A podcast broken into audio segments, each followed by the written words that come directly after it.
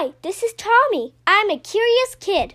I love to learn and always work hard in school, but I really love exploring difficult and complex subjects like economics, astrophysics, and psychology.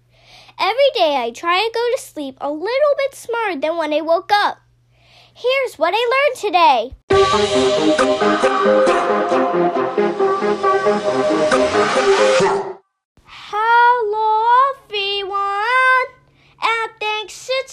Tuning to episode 350 of the What I Learned Today podcast. It's Favorite Quote Friday. Today's quote is from Abraham Lincoln. Lincoln was an American statesman and lawyer who lived from 1809 to 1865.